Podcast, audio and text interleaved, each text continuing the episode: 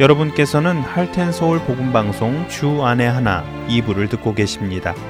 주 안에 하나 2부에는 구약 성경에서 나오는 이스라엘 왕들의 이야기를 공부해 보는 왕들의 이야기와 은혜의 설교 그리고 하나님과 사람을 신뢰하는 법을 배워보는 믿음과 신뢰가 준비되어 있습니다.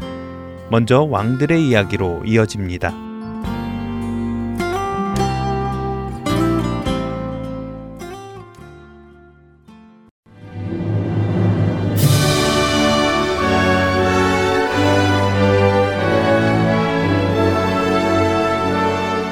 할텐 서울 복음방송 청취자 여러분 안녕하세요. 왕들의 이야기 진행의 김민석입니다. 지난 시간에 우리는 솔로몬이 나라를 부강하게 하기 위해 나라 내부적으로는 행정 조직을 강화시켰고 외부적으로는 외교와 무역 분야를 성장시키므로 외교적 역량을 강화했다고 말씀드렸습니다. 그리고 솔로몬이 남긴 업적 중 가장 큰 업적이라고 할 수 있는 성전 건축에 대해 나누었습니다. 오늘은 열왕기상 8장 1절에서부터 9장 9절까지의 말씀과 역대하 5장 2절에서부터 7장 22절까지의 말씀을 함께 나눠보도록 하겠습니다. 7년 6개월 만에 성전이 완성되자 솔로몬은 언약계를 옮길 준비를 합니다. 성경에 의하면 이 일을 위해 솔로몬은 이스라엘 장로들과 이스라엘 각 지파의 지도자들을 불러 모았는데 그 이유는 율법에 따라 언약계를 제사장들이 메어 옮기게 하기 위함이었습니다. 그리고 다윗이 거룩하게 구별해서 하나님께 드린 성물들, 즉 은과 금과 기구들은 가져다가 성전 창고에 넣어 놓지요. 열왕기상 8장 2절에 의하면 이들이 솔로몬에게 모인 때는 에다님월, 곧 일곱째 달의 절기였습니다. 이 절기는 바로 이스라엘 민족의 3대 절기인 6월절, 77절, 초막절 중 초막절로서 유대력으로의 일곱째 달을 말하는 것입니다. 현재의 개념으로 말씀드리면 9월 중순에서 10월 초이며 이 절기에는 모든 이스라엘 민족이 예루살렘에 와야 했지요. 초막절이 되면 온 이스라엘 민족은 예루살렘을 방문하여 초막을 짓고 일주일을 지내야 했습니다. 그 이유는 하나님께서 이스라엘 자손을 애굽 땅에서 인도하여 내시던 때에 초막에 거하게 하신 것을 이스라엘 자손 대대로 기억하게 하기 위함이었습니다. 또한 추수 후에 풍성한 수확을 감사하며 즐거워하도록 초막절을 지키게 하셨지요. 초막절은 올 한 해에도 풍성한 결실을 주신 하나님께 감사하며 과거 40년의 광야 생활을 함께 하셨던 하나님을 대대로 기억하는 절기인 것입니다. 신명기 16장 15절 말씀입니다. 내 하나님 여호와께서 택하신 곳에서 너는 이래 동안 내 하나님 여호와 앞에서 절기를 지키고 네 하나님 여호와께서 내 모든 소출과 내 손으로 행한 모든 일에 복 주실 것이니 너는 온전히 즐거워할지니라. 그런데 여기서 우리가 생각해 볼 것이 있습니다. 열왕기상 6장 38절에 의하면 성전 건축은 이미 이 초막절이 있기 이전해 여덟째 달에 끝났음을 알 수 있습니다. 성전 건축은 이미 되었는데 11개월이 지난 후에야 이스라엘 장로들과 이스라엘 각 지파의 지도자들을 불러 하나님께 성전 봉헌식을 거행하는 것이지요. 왜 그랬을까요? 학자들에 의하면 솔로몬이 성전 봉헌식 날짜와 초막절 기간을 의도적으로 겹치도록 일정을 짰다고 합니다.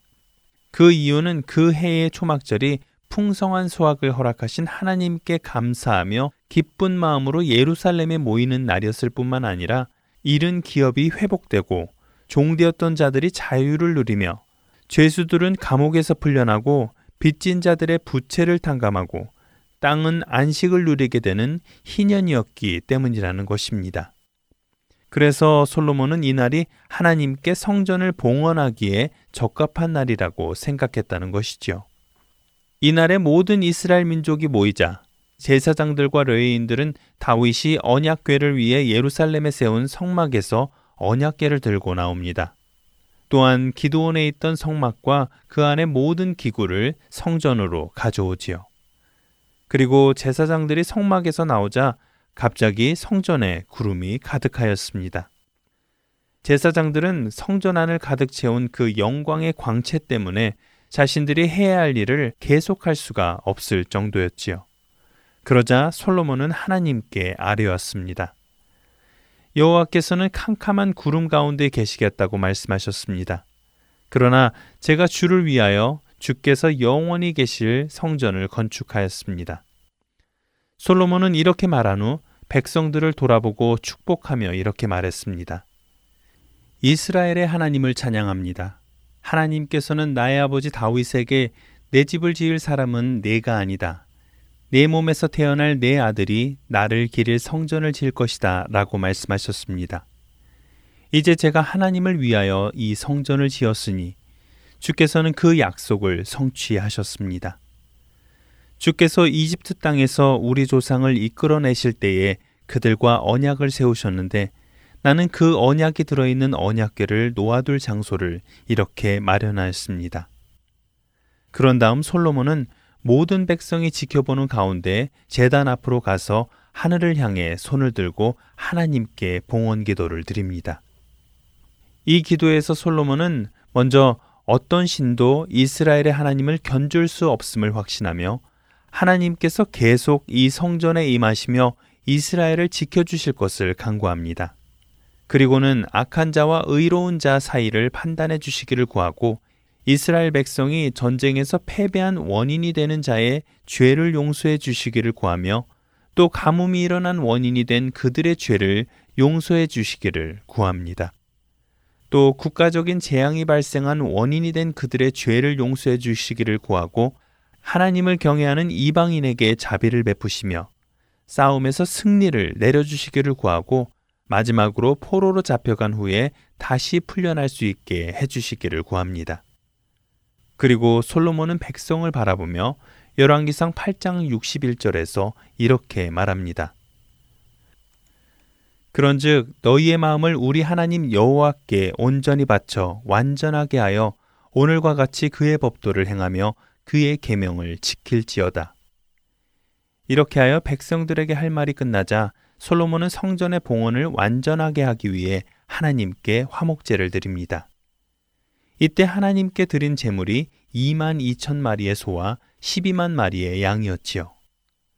학자들은 이 제물의 숫자가 엄청 많아 보이지만 하나님의 성전이 지어진 것은 이스라엘의 역사 일의 가장 큰 사건이었기에 그것에 상응하는 것이라고 말합니다. 그 후 솔로몬은 자신을 위한 궁전을 지었는데요. 성전과 궁전을 모두 짓는 데는 20년이 걸렸습니다. 성전을 건축하는데 7년이 걸렸고 궁전을 짓는데 13년이 걸린 것이지요. 이렇게 솔로몬이 여호와의 성전과 왕궁을 완성하고 자신이 이루고자 하던 모든 것을 마치자 하나님께서는 다시 솔로몬에게 나타나십니다. 다시 나타나신 하나님께서는 솔로몬에게 처음 나타나셨을 때 하신 말씀처럼 불순종하고 우상을 섬길 때 생길 재앙에 대해 재차 말씀하셨습니다. 그러나 이번에는 첫 번째보다 더욱더 분명히 불순종하고 우상을 섬길 때 어떤 일이 일어날지를 경고하시지요. 이렇게 솔로몬에 의해 지어진 성전은 이스라엘의 모든 제사와 의식의 중심이 되었습니다. 하지만 이 성전은 하나님의 분명한 경고에도 불구하고 하나님의 명령을 따르지 않으므로 완공된 지 373년 만인 주전 586년에 바벨론에 의해 완전히 파괴됩니다. 그 후 바벨론 포로에서 귀환한 이스라엘 백성은 주전 516년 수룹바벨의 주도하에 성전을 재건하게 되지요. 그 후 이 성전은 로마 시대 헤롯 대왕이 펼친 유대인 유화 정책으로 주후 63년경에 증축하게 되지만 불과 7년 만인 주후 70년에 로마가 예루살렘을 정복하면서 예수님의 말씀대로 돌 위에 돌 하나도 남지 않고 파괴됩니다.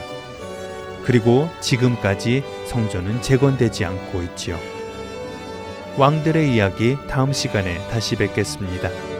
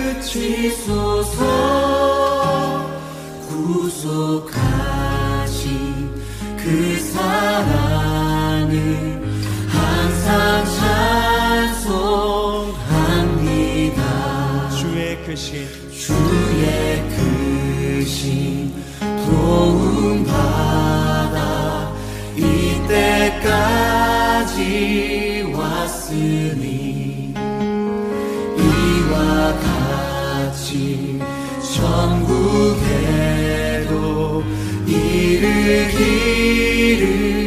바라네. 하나님의 하나님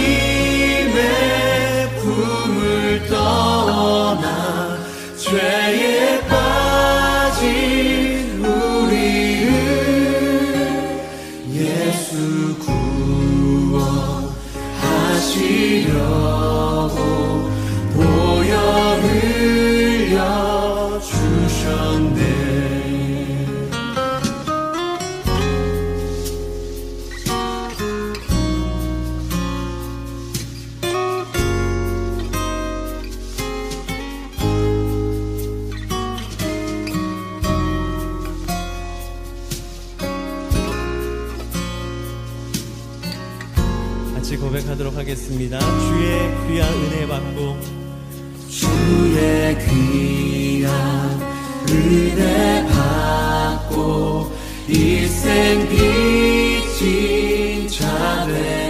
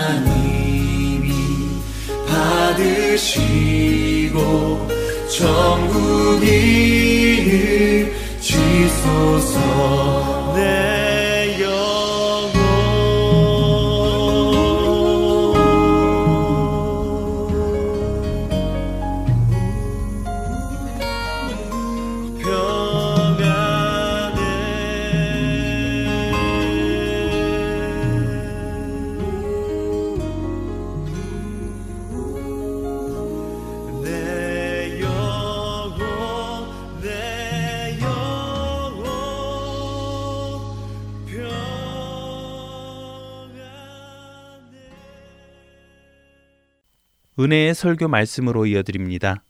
오늘은 서울 베이직 교회 조정민 목사님께서 요한복음 13장 34절과 35절을 본문으로 서로 사랑하라 라는 제목의 말씀을 전해 주십니다. 은혜의 시간 되시기 바랍니다.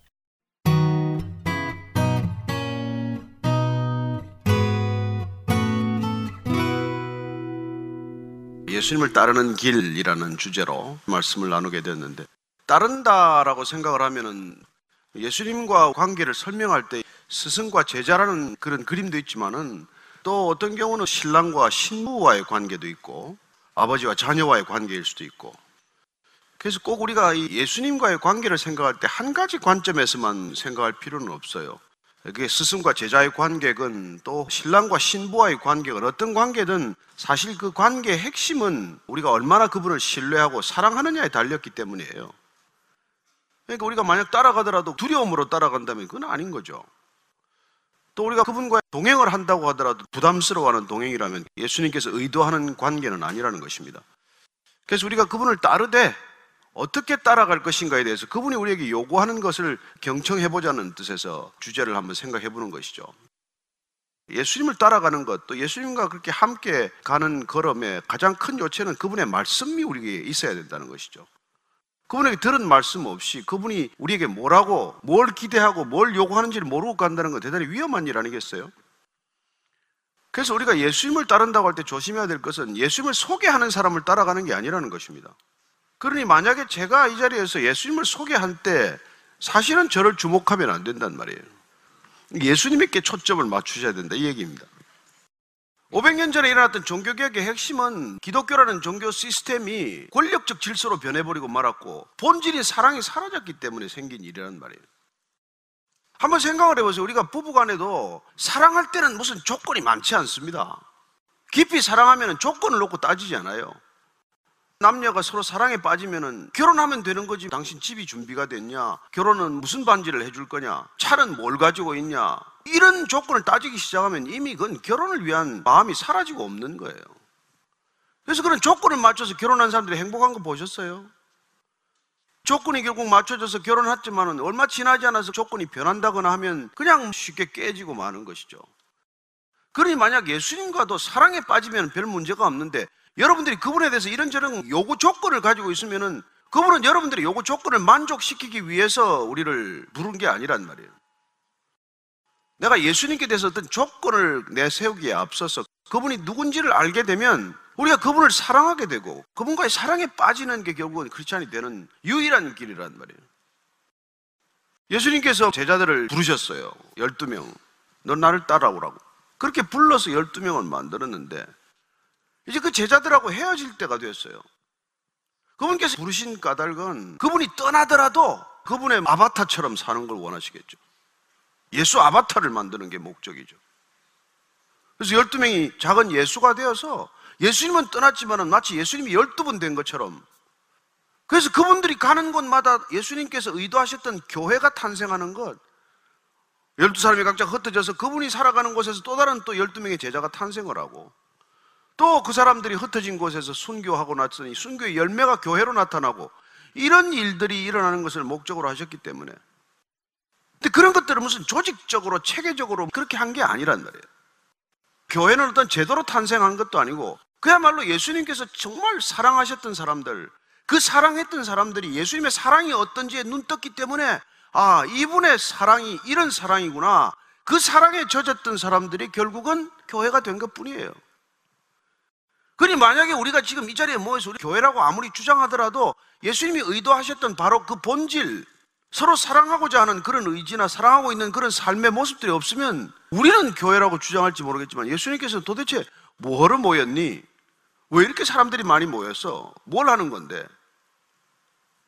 주일이면은 마치 어디 가서 쇼핑을 해오듯이 여기저기 가서 설교를 쇼핑해 오고 내 만족과 유익을 위해서 이런 생각을 가지고 오신다면 이 세상의 교회는 예수님이 생각하고 의도하셨던 바로 그 교회와는 아무 상관이 없는 우리들만의 교회가 되고 말 거예요. 그래서 예수님을 따르는 길의 첫 번째는 저와 여러분들이 성경을 꾸준히 읽으면서 그분이 뭐라고 이 땅 가운데 오셔서 말씀하셨나 특별히 나한테는 무슨 말씀을 하시고자 하나 이걸 귀담아 듣고 경청하는 일이 필요할 것이고 오늘 두 번째로 우리가 나누고 싶은 말씀은 예수님께서 그렇게 나를 따르는 사람들이 반드시 가져야 할 관계성을 말씀해 주고 계신 것이죠. 그래서 그 말씀을 오늘 우리가 읽을 터인데 바로 요한복음 13장 34절 35절 두 절 말씀입니다. 새 계명을 너희에게 주노니 서로 사랑하라. 내가 너희를 사랑한 것 같이 너희도 서로 사랑하라. 너희가 서로 사랑하면 이로써 모든 사람이 너희가 내 제자인 줄 알리라. 종교 개혁이 일어났을 때 마틴 루터가 주장한 건 오직 은혜로 오직 믿음으로 그렇게 예수께 돌아가자는 얘기예요. 오직 성경으로 돌아가자는 얘기입니다. 말씀으로 돌아가야 그분의 말씀, 그분이 친히 하셨던 말씀, 그 말씀을 기억하고 그 말씀을 살아내고자 하는 그 말씀이 없다면 우리는 그리스도와 상관이 없죠. 또 한 가지는 오직 하나님의 영광을 위해서라고 말합니다. 하나님의 영광을 위해서.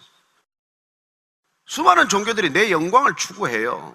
내가 원하는 것들을 이루고자 하는 마치 호리병에 있는 진이를 불러내듯 자꾸 불러내서 내가 원하는 걸 채워달라고 하는 것이 종교적 속성이라고 한다면은 예수님께서는 하나님의 영광을 위해서 이 땅에 오셨고 그분께서 마지막에 하나님 아버지께 기도를 올려드릴 때 그 기도의 내용이 뭔지 여러분 아십니까? 십자가에서 그 영광을 받아 주십시오. 이런 내용이에요. 그래 여러분들이 어떤 시상식에서나 무슨 사람들이 알아주는 자리에서 나는 하나님의 영광을 위하여 이렇게 얘기하는 게 좋아요. 영광일 수 있죠. 하나님 이런 상을 내게 주셔서 영광스럽게 해주셔서 감사합니다. 하나님께 그 영광을 드립니다. 그게 나쁘다는 게 아니라 그게 하나님이 말씀하시는 영광의 본질인지는 생각해 봐야 된단 말이에요. 그럼 하나님은 수상에서 떨어지면 영광을 안 받습니까? 하나님은 꼴 차가지고 꼴이 들어가서 아, 이렇게 하면 영광을 받으시고 꼴이 그냥 딴 데로 가버리면 영광을 안 받으신 겁니까? 그리스도인들이 생각을 깊이 해야 합니다. 우리가 그리스도의 영광을 위하여 공개적인 석상에 자꾸 얘기를 하니까 얼마 전에 헐리우드에서 뮤지컬에 상 받은 크리스찬 베일이라는 친구가 사탄의 영광을 위하여 한마디도 말씀을 하셨더만요. 자기에게 이런 영감을 준 사탄에게 영광을 돌린대. 이름은 왜 또 크리스찬이야 하필이면? 이름이라 좀 다른 걸지. 사탄 베일이라고 짓지. 왜 이름은 크리스찬 베일이라고 짓고 사탄께 영광을 돌리냔 말이에요. 난 도대체 답답해요. 진짜. 이게 우리가 깊이 생각해야 된다는 겁니다. 하나님의 영광은 우리가 상을 받을 때도 영광을 돌릴 수 있지만 우리가 실패했을 때도 가게를 열었을 때도 영광을 돌릴 수 있지만 가게 문을 닫을 때도 내가 건강할 때뿐만 아니라 내가 병들었을 때도 우리는 얼마든지 하나님께 영광을 돌릴 수 있는 존재다. 동의하십니까? 이게 여러분 확고하지 않으면 세상 사람하고 뭐가 다른데? 차라리 세상 수상식에서는 말이죠. 뭐 정말 나보다도 상을 받아야 될 사람이 많겠지만 나는 그분들께 이 상을 좀 드리고 싶다. 이게 훨씬 다른 사람들한테 감동을 줄 수 있는 그런 얘기지. 꼭 내 신앙을 드러낸다고 해서 그게 하나님의 영광이 되느냐는 한 번 더 우리가 깊이 생각해 보자는 거죠. 예수님께서 영광을 원하셨던 것은 십자가에서 내가 온 인류의 죄를 뒤집어 쓰고 내가 죽는 것, 그래야 저들이 자유케 되는 것, 그런 영광을 위해서 이 땅에 오셨다는 거예요. 그리고 그 영광의 본질은 무엇입니까? 그분이 얼마나 우리를 사랑하시면 대신 죽기로 결정하냐는 말이에요.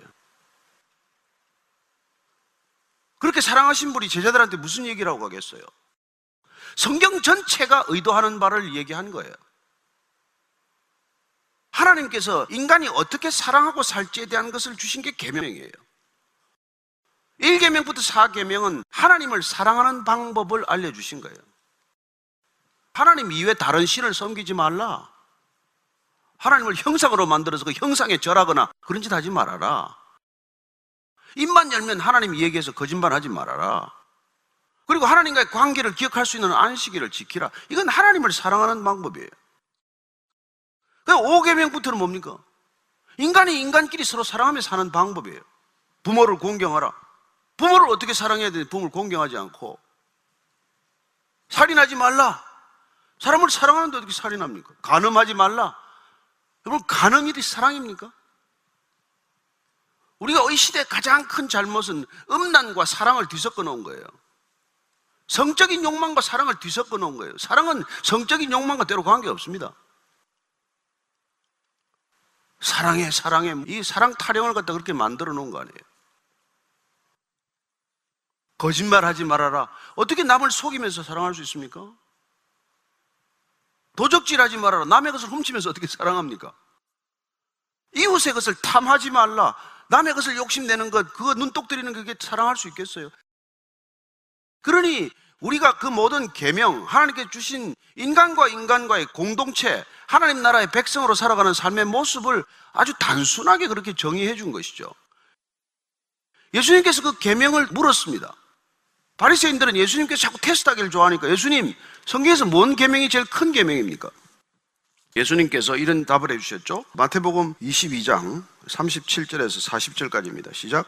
예수께서 이르시되 내 마음을 다하고 목숨을 다하고 뜻을 다하여 주 너의 하나님을 사랑하라 하셨으니 이것이 크고 첫째 되는 계명이요 둘째도 그와 같으니 내 이웃을 내 자신같이 사랑하라 하셨으니 이 두 계명이 온 율법과 선지자의 강령이니라. 성경 다 외워봐야 이 말이란 말이에요. 이 성경 66권 전체를 우리가 다 안다고 하더라도 하나님을 사랑하고 이웃을 사랑하는 거 말고 없다. 그게 안 되면 무슨 소용이 있냐는 거예요. 교회가 뭡니까, 교회가? 뭐 하는 게 교회예요? 제자 훈련하는 곳입니까? 집사 장로 되는 곳이에요? 돈 모아서 큰 빌딩 짓는 곳입니까? 교육기관처럼 뭐 애들 가르치고 무슨 사역을 뭐 수없이 만들어서 그냥 주일 모여서 여기서 일하는 곳입니까? 아니, 예수님께서 서로 사랑하라. 너희들이 서로 사랑하면 세상 모든 사람들이 너희가 내 제자인 줄 알 거다. 너희들이 나를 따르는 걸 알고 모르고는 너희들이 서로 사랑하느냐에 달렸다는 거예요. 근데 어떻게 사랑하라는 거예요? 내가 너희를 사랑한 것 같이 사랑하라는 것입니다. 우리는 자녀도 사랑하고 뭐 배우자도 사랑하지요. 그러나 내 식대로 사랑하는 것이 아니라 하나님께서 우리를 사랑하신 것 같이 예수님께서 우리를 전부를 내어준 것 같이 그렇게 사랑하면 세상 사람들이 네 입으로 네가 크리스찬이라고 말 안 해도 저 사람들은 크리스찬이구나 이렇게 알아본다는 거예요. 그 사도 요한이 이걸 알았기 때문에 그는 예수님이 떠나고 나서 그 예수님을 생각하면 사랑이 기억된 거예요.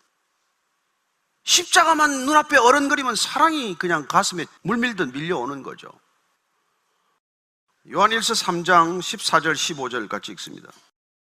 우리는 형제를 사랑함으로 사망에서 옮겨 생명으로 들어간 줄을 알거니와 사랑하지 아니하는 자는 사망에 머물러 있느니라. 여러분 사랑하지 않으면 지금 상태가 죽음에 머물러 있다는 거예요. 여러분들이 누군가를 사랑하고 있지 않으면 나는 살았다고 하나 죽었다는 게 성경적인 관점이에요. 15절 읽습니다. 시작. 그 형제를 미워하는 자마다 살인하는 자니 살인하는 자마다 영생이 그 속에 거하지 아니하는 것을 너희가 아는 바라. 이게 사도 요한이 예수님 떠나고 나서 깨닫고 우리에게 들려주고자 하는 그분의 예수님 관, 신앙관이란 말이에요. 신앙이 뭐냐? 우리 그리스도를 믿는 믿음이라는 게 도대체 뭐 하는 일이냐? 형제를 사랑하는 거라는 거예요. 그리고 형제를 미워하면 미워하는 자마다 그건 이미 살인하는 것이라고 말합니다. 예수님께서 그렇게 말씀해 주셨으니까. 형제를 욕하지 말아라. 형제를 욕하는 순간 너는 그를 향한 살인을 품고 있기 때문에 살인이라는 행동으로 드러나지 않았을지라도 그 사람을 미워하고 그 사람을 욕하고 그 안에 있는 욕망 자체가 살인과 다를 바가 없다. 사장의 또 이렇게 말합니다. 사장 7절, 8절 읽습니다. 사랑하는 자들아 우리가 서로 사랑하는 하자. 사랑은 하나님께 속한 것이니 사랑하는 자마다 하나님으로부터 나서 하나님을 알고 사랑하지 아니한 자는 하나님을 알지 못하나니 이는 하나님은 사랑이심이라. 하나님을 안다고 말하려면 사랑하라는 거란 말이에요. 누군가를 사랑하지 못하고 사람을 사랑하지 못하면 하나님을 안다고 말하지 마라. 그건 모르는 거다. 그렇게 말합니다. 하나님 공부를 한다고 뭐가 되겠어요? 이 땅에 가장 유명한 신학자라도 하나님을 사랑하지 않으면 무슨 소용이 있냐는 거예요. 그러나 여러분이 알지만 우리가 사랑하지 않아도 전문가가 되는 건 문제가 없어요. 여러분 옛날에 그 안드레 아가씨라고 말이죠. 무슨 우승도 하고 이랬죠. 우승하고 나서 자기 아버지한테 아버지 됐어 이제? 나 테니스 그만 쳐도 돼? 죽도록 테니스를 쳤지만 테니스 사랑한 게 아니란 말이에요. 아버지가 요구하니까. 30년을 죽도록 교회를 다녔는데 예수님 사랑 안 하면 뭐 소용이 있겠어요? 그래서 열심히 댕기다가 뭐 신학교까지 가서 목사가 됐는데도 예수님을 사랑하지 않으면 무슨 소용이 있냔 말이에요. 바울이 그걸 아니까 내 몸을 불살하게 내을 줄라도 사랑이 없으면 내게 아무 유익이 없느니라. 내가 뭐 천사의 말을 하고 사람의 방언을 할지라도 네가 뭐 사랑이 없으면 그건 소음이야, 소음. 무슨 설교를 하건 무슨 말을 하건 뭘 가르치건 사랑하지 않으면 그건 다 헛짓이라고 헛수고라고 이렇게 얘기를 하는 것이죠. 그래서 저와 여러분이 오늘 이렇게 우리가 모여서 예배를 드리고 함께 하는 까닭은 우리가 지독한 자기 중심, 자기 애, 자기 사랑, 그것도 병든 자기 사랑이죠. 나밖에 모르는 그런 데서 벗어나서 그리스도의 사랑을 우리가 알게 되면 진실로 우리가 이웃을 사랑하게 되고 형제를 사랑하게 되고 옆에 있는 자매를 사랑하게 된다는 것입니다. 그럴 때 우리는 누구를 따르고 있다고요? 이 세상을 따르는 것이 아니라 예수님을 따르고 있다는 것을 알게 된다는 것입니다. 우리가 뭐 주일마다 모여서 예배를 드린다 어쩐다 하지만은 우리가 정말 가족 한 사람을 제대로 사랑 못하고 일터에서 누구 그렇게 속썩이는 사람 하나를 위해서 기도하지 못하면 도대체 무슨 우리가 일을 하고 있는 거냐는 것이죠. 그래서 오늘 주님께서 저와 여러분들을 향하여 이렇게 말씀하시는 것입니다. 너희들이 서로 사랑해라. 그러면 거기 다 이루는 것이다. 사랑은 율법의 완성이다. 라고 말하는 것이죠. 이 말씀을 하시고 예수님께서 두 가지 일을 하세요. 이 말씀은 예수님께서 십자가를 지기 전날 밤에 하시는 말씀이에요. 내일이면 죽을 거예요. 제자들은 몰라요. 무슨 일이 있는지 아직까지. 그러나 예수님께서는 유언처럼 이 말씀을 하시고 나서 제자들의 발을 씻겨준단 말이죠. 스승이신 예수님이 제자들에게 앞에서 무릎을 꿇고 발을 씻으려면 무릎을 꿇어야죠. 뭐. 그리고 한 사람 한 사람 제자의 발을 씻겨주는 것을 보게 됩니다. 베드로가 또 펄쩍 뛰면서 발을 왜 씻깁니까, 주님? 내가 주님의 발을 씻게 드려야지. 주님이 어떻게 제 발을 씻깁니까? 내가 네 발을 씻기지 않으면 넌 나와 상관이 없어. 이거 그냥 가만히 있으라고. 제발 나서지 말고. 우리가 예수님께서 섬겨주시는 걸 받지 않으면 예수님 우리를 사랑하시는 걸 경험하지 못하면 우리는 누구를 사랑하든 내 식대로 사랑하게 된단 말이에요. 그래 놓고 사랑했다고 주장해. 예수님께서 사랑한 것 같이 우리가 사랑하면 나를 비우고 그 사람을 존중히 여기는 것이 사랑이란 말이에요. 오직 우리 안에 그분의 사랑이 차올라서 용서 안 되던 사람이 용서되고 말이죠.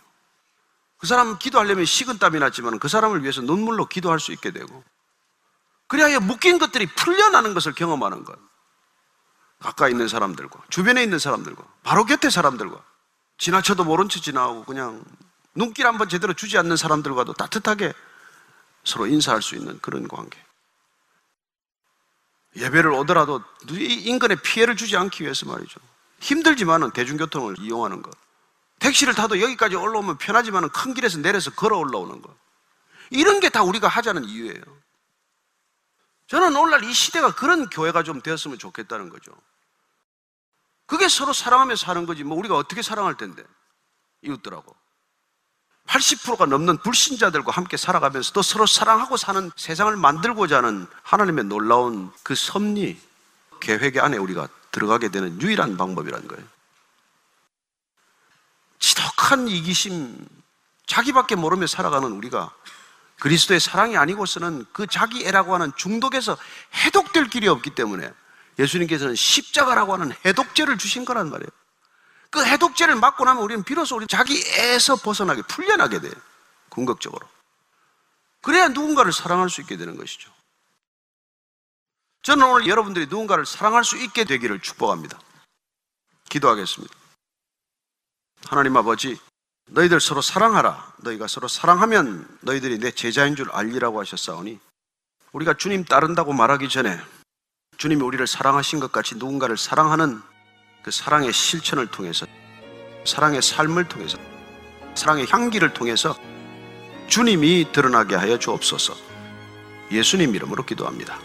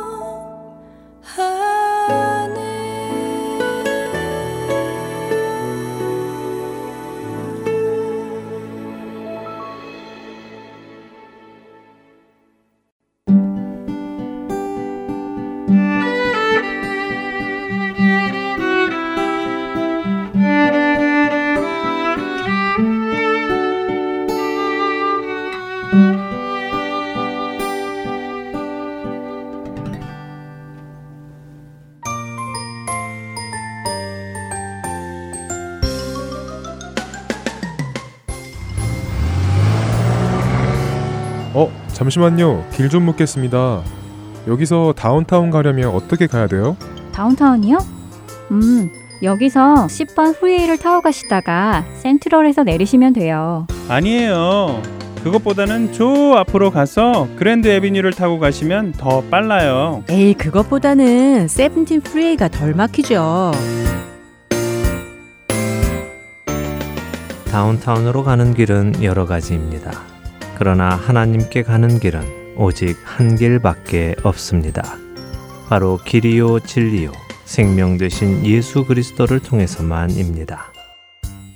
하트앤서울 복음 방송은 길 잃은 영혼들을 생명의 길로 인도합니다. 영혼을 살리고 세우는 하트앤서울 복음 방송 홈페이지 www.heartandsoul.org와 스마트폰 앱으로 만나실 수 있습니다.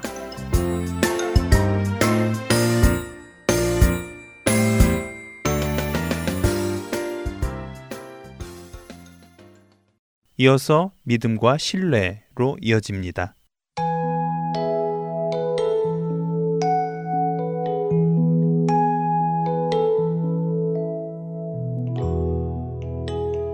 애청자 여러분 안녕하세요. 하나님과 사람을 신뢰하는 법을 배워가는 믿음과 신뢰 진행의 민경훈입니다.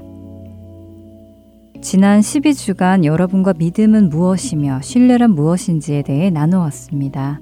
기독교 신앙의 중심 단어인 믿음이라는 단어가 내가 죄인이고 죄인인 나를 위하여 하나님의 아들이신 예수 그리스도께서 십자가 위에서 내 죄를 대신하여 죽으셨기에 그 사실을 믿는 자에게는 사망에서부터 생명에 이르는 구원의 은혜가 임하는 것에만 치중되어 있음을 우리는 첫 시간부터 나누었습니다. 물론 예수님이 하나님의 아들이심을 믿는 것, 예수님이 우리의 구세주이신 것을 믿는 것이 믿음이기는 하지만요. 그것이 믿음의 전부는 아닙니다. 그것은 믿음의 출발점이지요. 예수님이 구세주이심을 믿는 믿음으로 시작으로 우리는 모든 상황에서 하나님을 신뢰하는 것에 대해 생각해 보았습니다.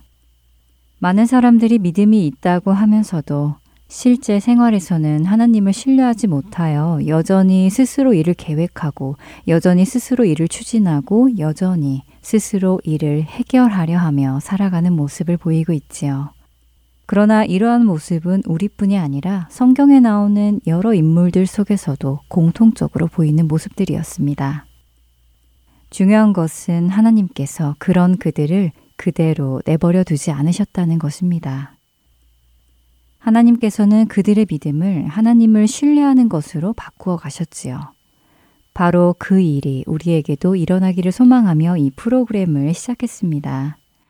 하나님을 믿는다는 것은 곧 하나님을 모든 상황에서 신뢰한다는 것입니다. 이것이 우리 안에 있어야 한다는 것이지요.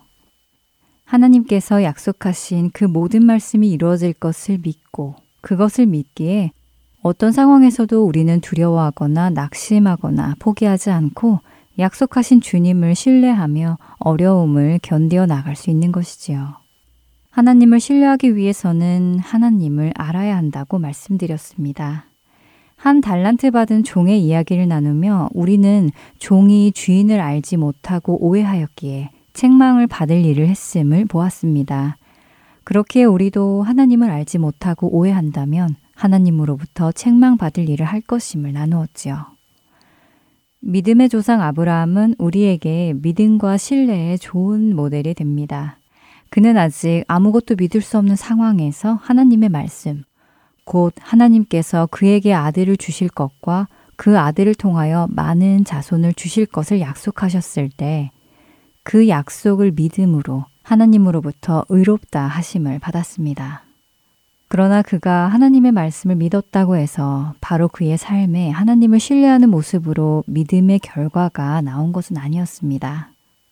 그는 포로로 잡혀간 조카 롯의 가족을 구출하기 위해 하나님께 여쭙지도 않은 채 스스로 달려가 그들을 구해내기도 했고 자손의 약속을 받은 지 10년이 지나도 아들이 없자 아내의 여종 하갈과 동침하여 이스마엘을 낳아 기르며 그것이 하나님의 약속의 성취라고 믿고 살기도 했지요. 99세에도 여전히 그는 자신의 아내를 누이라고 속이기도 했고 100세 때에는 아들을 얻을 것이라는 하나님의 말씀에 웃기도 했습니다. 그러나 이 모든 일 속에서도 하나님은 그를 포기하지 않으시고 책망하지 않으시고 벌하지 않으셨지요. 오히려 그의 그 첫 믿음이 하나님을 향한 신뢰로 이루어지도록 그의 삶을 인도해 가셨습니다. 그리고 결국 그는 백세 얻은 아들 이삭이 소년이 되었을 때 하나님의 말씀을 따라 번제로 드리게까지 되었습니다. 이 아이를 통하여 많은 자손이 있을 것이라고 말씀하신 하나님의 약속을 철저히 신뢰했습니다. 비록 자신은 어떻게 하나님께서 그 일을 하실는지는 모르지만 어떻게든 그분만의 방법을 통하여 그 일을 하실 것을 신뢰하며 말씀을 따라 이삭을 번제로 드리게까지 된 것이지요. 믿음과 신뢰란 이런 것입니다. 우리가 행동하게 하는 것이지요. 약속하신 하나님의 그 말씀을 따라 행동하게 하는 것입니다. 그분이 안 된다고 말씀하신 것들은 해서는 안 된다고 믿고 신뢰하고 그분이 이 길로 가면 망한다고 하셨다면 그 말씀을 믿고 신뢰하여 그 길로 가지 않는 행동으로 이어지는 것입니다. 또한 이렇게 하라고 하신 말씀을 믿고 내가 비록 힘들지만 그 말씀을 믿고 행동하는 것이 믿음과 신뢰이며 이 길로 가라고 하시니 그 길은 힘들지만 가는 것이 믿음과 신뢰입니다. 밤새 한 마리의 물고기도 잡지 못한 시몬 베드로를 기억하시나요? 밤새 허탕친 베드로는 불편한 마음으로 그물을 씻고 있었습니다. 바로 그때 예수님께서는 시몬의 배에 오르셔서는 무리들을 가르치십니다. 말씀을 전하셨지요. 그리고 말씀을 마치신 후 누가복음 5장 4절에서 이렇게 이야기하셨습니다. 말씀을 마치시고 시몬에게 이르시되 깊은 데로 가서 그물을 내려 고기를 잡으라. 밤새 허탕치고 돌아와서 다음 날 일을 위해 그물을 씻고 있던 베드로. 예수님의 가르침을 받은 베드로는 이렇게 대답합니다. 누가복음 5장 5절입니다. 시몬이 대답하여 이르되 선생님 우리들이 밤이 새도록 수고하였으되 잡은 것이 없지만은 말씀에 의지하여 내가 그물을 내리리이다 하고 베드로는 상황을 보지 않았습니다. 상황은 좋지 않았지요. 물고기를 잡을 수 있는 환경도 아니었습니다. 이미 날이 밝아버렸기 때문입니다. 밤새 일을 하여 몸도 피곤했습니다. 평생을 갈릴리에서 고기를 잡던 베드로의 경험으로는 물고기를 잡으러 다시 배를 몰고 나가는 것이 옳지 않아 보였지요. 그러나 그는 말합니다. 우리들이 밤이 새도록 수고하였으되 잡은 것이 없지만은 말씀에 의지하여 내가 그물을 내리리이다. 믿음과 신뢰란 이런 것입니다. 내 경험, 내 판단, 내 지식과 지혜를 의지하는 것이 아니라 예수님의 말씀을 의지하여 행동하는 것입니다. 우리에게는 예수 그리스도를 믿고 천국에 가는 믿음이 있습니다. 그러나 우리의 믿음은 여기에서 멈추어서는 안 됩니다. 우리의 믿음은 예수 그리스도를 믿기에 모든 상황에서 우리를 천국으로 이끄시는 그분을 신뢰하고 그분의 말씀에 순종하여 살아가는 믿음으로 이어져야 하는 것입니다. 끝으로 예수님께서 잡히시기 전 제자들에게 해주신 말씀을 함께 나누며 믿음과 신뢰 마치도록 하겠습니다. 예수님의 이 말씀을 믿고 신뢰하여 삶 속으로 행동으로 증명하는 저와 여러분이 되시기를 기도드립니다. 예수께서 대답하여 이르시되 사람이 나를 사랑하면 내 말을 지키리니 내 아버지께서 그를 사랑하실 것이요 우리가 그에게 가서 거처를 그와 함께 하리라 나를 사랑하지 아니하는 자는 내 말을 지키지 아니하나니 너희가 듣는 말은 내 말이 아니요 나를 보내신 아버지의 말씀이니라. 요한복음 14장 23절에서 24절의 말씀입니다. 지금까지 애청해 주신 여러분들께 감사드리고요. 믿음과 신뢰 마치겠습니다. 원고의 강순규, 진행의 민경은이었습니다. 안녕히 계세요.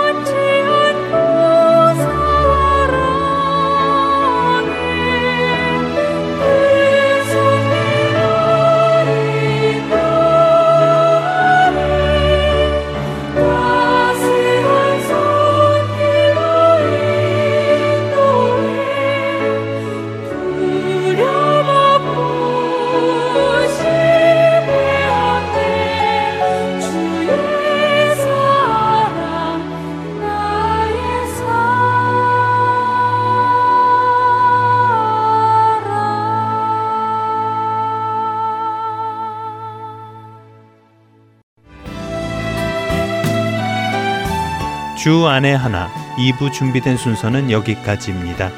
함께 해주신 여러분께 감사드립니다. 다음 시간에 뵙겠습니다. 안녕히 계십시오.